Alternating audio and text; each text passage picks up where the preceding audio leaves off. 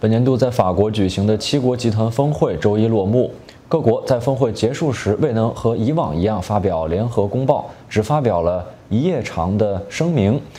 会议东道主法国总统马克龙说，这次峰会出现了很多冲突，不过在会议最后一天，马克龙和美国总统特朗普都强调，峰会期间各国展现了团结。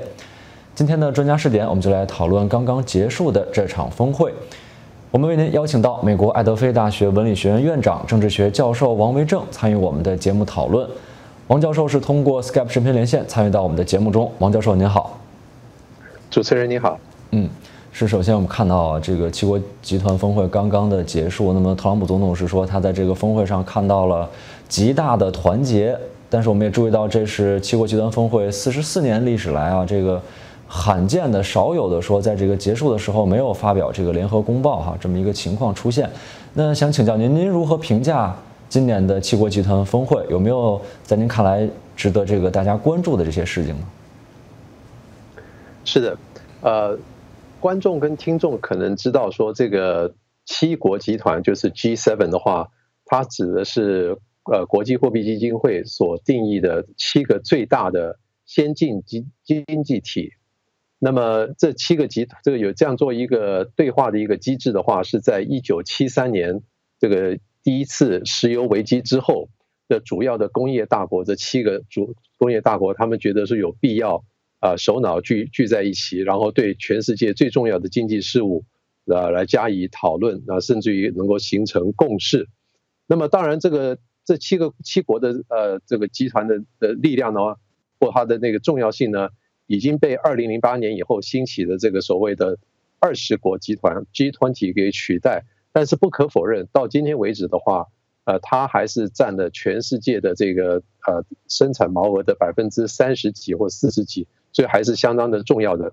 那么我用一个形容来形容这个 G7，就是说它好像是一个一家人一样，再怎么样它还是一家人。为什么这样说呢？因为我刚提过，它都是全世界最重要的这个工业民主国家。所以基本上来讲的话，是呃性质是很接近的，跟其他的呃经济体比较起来。但是即使是一家人的话，也免不了要有时候会有纷争，甚至于吵架。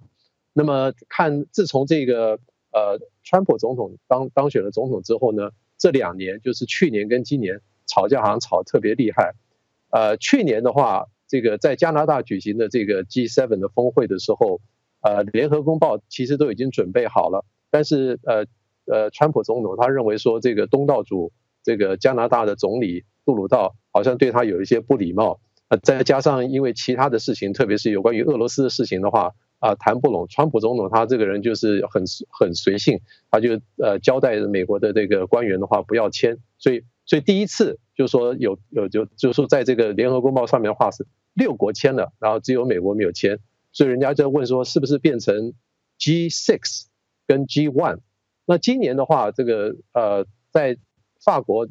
还没有开会之前的话，大家就知道说，今年的纷争更多，除了俄罗斯、伊朗，还有这个日渐加剧的中美贸易战等等。所以，这个东道主法国总统马克龙他知道说，要达成一个联合公报的可能性，呃，根本不是很大。那么，能够谈一谈，然后彼此之间呃气氛不错就不错了。所以他根根本就没有想到过说。要来呃签一个所谓联合公报，这可以解释说，呃，这个 G7 在历史上作为一个很重要的一个协调机制，在现在的重要性的话大不如前，而且彼此之间成员之间彼此之间的纷争，比如说还有脱欧的事，英国脱欧的事情，那这个纷争的这个彼此之间的纷争的话，是不是会造成这一个啊昔日很重要的一个集团它的重要性大量的呃消减，这是很值得人呃我们来来关注。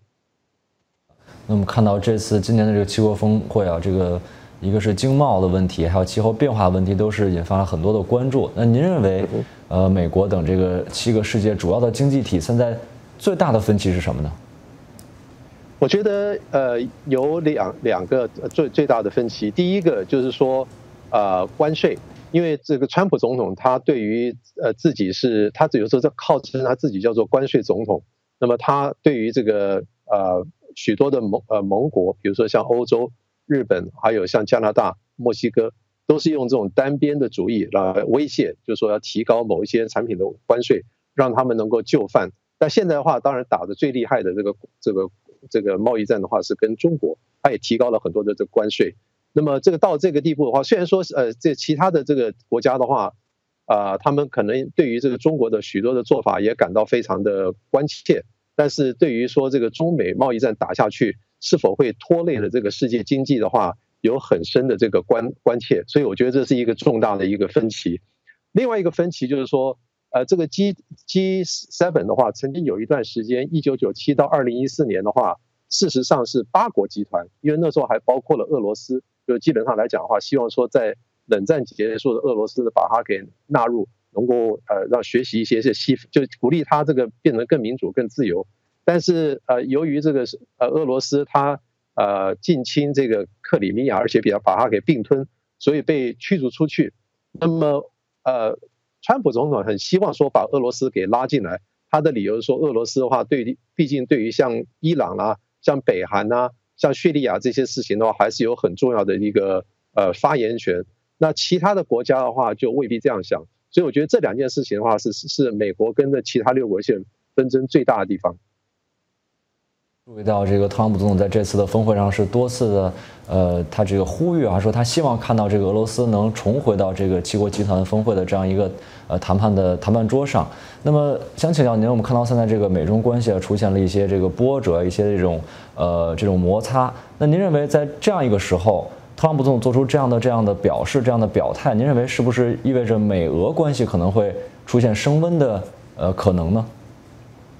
呃，我想，如果你你是呃了了解，如果大家了解这个川普总统，他是一个这个谈判的高手的话，有人有人可以从这个角度来看的话，就是说他现在跟这个中国的谈判呃不是非常顺利，所以希望说能够呃能够改进跟俄罗斯的这个关系，然后对中国来呃做这个呃一些压力。那这个当然是可以说得通，但是呃美国也注意到了，就是说他很多的作为的话，事实上是让。呃，中国跟俄罗斯越走越近，所以呃，在我相信那个在俄罗斯没有解决这个克里米亚的问题之前，要让他回到这个 G7 变成 GA 的话，我觉得可能性不是很大。嗯，好，那我们再说回这个刚才我们谈到的美中贸易战的问题哈。我们看到，虽然美中贸易战已经进行了很长时间了，一年多的时间了。那么，呃，这场贸易战也是本届峰会的一个热点。那么，作为本届峰会的东道主，法国总统马克龙他周一在这个讲话中强调说，美中贸易战给世界经济带来的不确定性，他认为双方，呃，我是指美中双方，如果能够越快的达成协议的话，那么这种不确定性就会越快的消散。您怎么看待这样的看法？您认为现在这种所谓的不确定性，呃，是否是仅仅存在于经贸领域呢，还是已经扩展到其他的呃更大的领域里呢？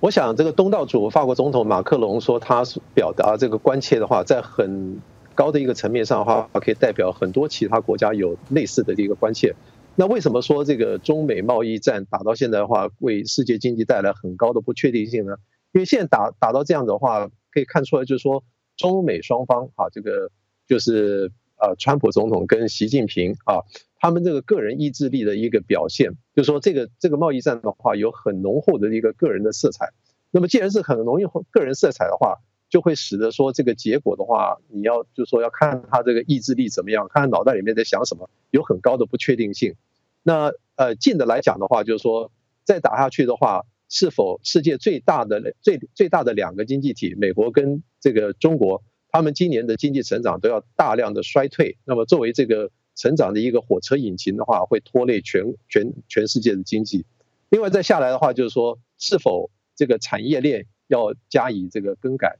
那呃，川普总统已经威胁说，他要引用这个紧急经济法，然后呃命令美国的这个企业回到国内，或者说到其他地方去而离开中国。那这个呃，这个东西的话，要要动一个产业链的话，需要很长时间。这这些这个商家不是说马上说一说走就走，所以这个不确定性的话，对他们来讲的话，也造成了很大的困扰。所以马克龙才会讲说，如果说能够尽快谈好的话，就能够把这个呃不确定性能够呃尽量的给降低。那么接下来这个问题，我们我之前也是请教过一些专家哈，但是我特别也想听听您的意见，就是您认为美中双方这两个世界最大的经济体之间，有可能在短时间内达成一项这个经贸协议吗？我觉得现在一年多这个经贸战打下来之后的话，应该是有越来越多人相信，就是说要达成一个协议，在短时间达成一个协议的这个可能性是越来越低。为什么这样讲呢？第一个就是说，呃，我刚提过，就是两个两个强人他们的意志力的这个在斗争啊。另外就是说，这个呃，一个民主政体跟一个专制政体的话，在结果上有所不同。专制政体的话，中国它可以说它可以等。这个川普总统二零二零年，呃，选举，然后忙于内政，最好的话是他没有选上，这样的话，呃，中国在针对一个加他一个比较弱的一个对手的话，就不需要做更多的让步。那么从民主政政体的角度来讲的话，如果说呃中国可以为所欲为的话，那么就代表说将来的这个世界秩序的话，要由中国这样的一个呃一些国家来制定。所以我觉得这个贸易战的话，其实已经是升高到两种政治体制跟意识形态的啊竞争。嗯，明白。那么由于时间关系，我们的讨论就要告一段落了。我们非常感谢美国爱德菲大学文理学院院长、政治学教授王维正参与我们的节目讨论。嘉宾在节目中发表的观点仅代表嘉宾本人，不代表美国之音。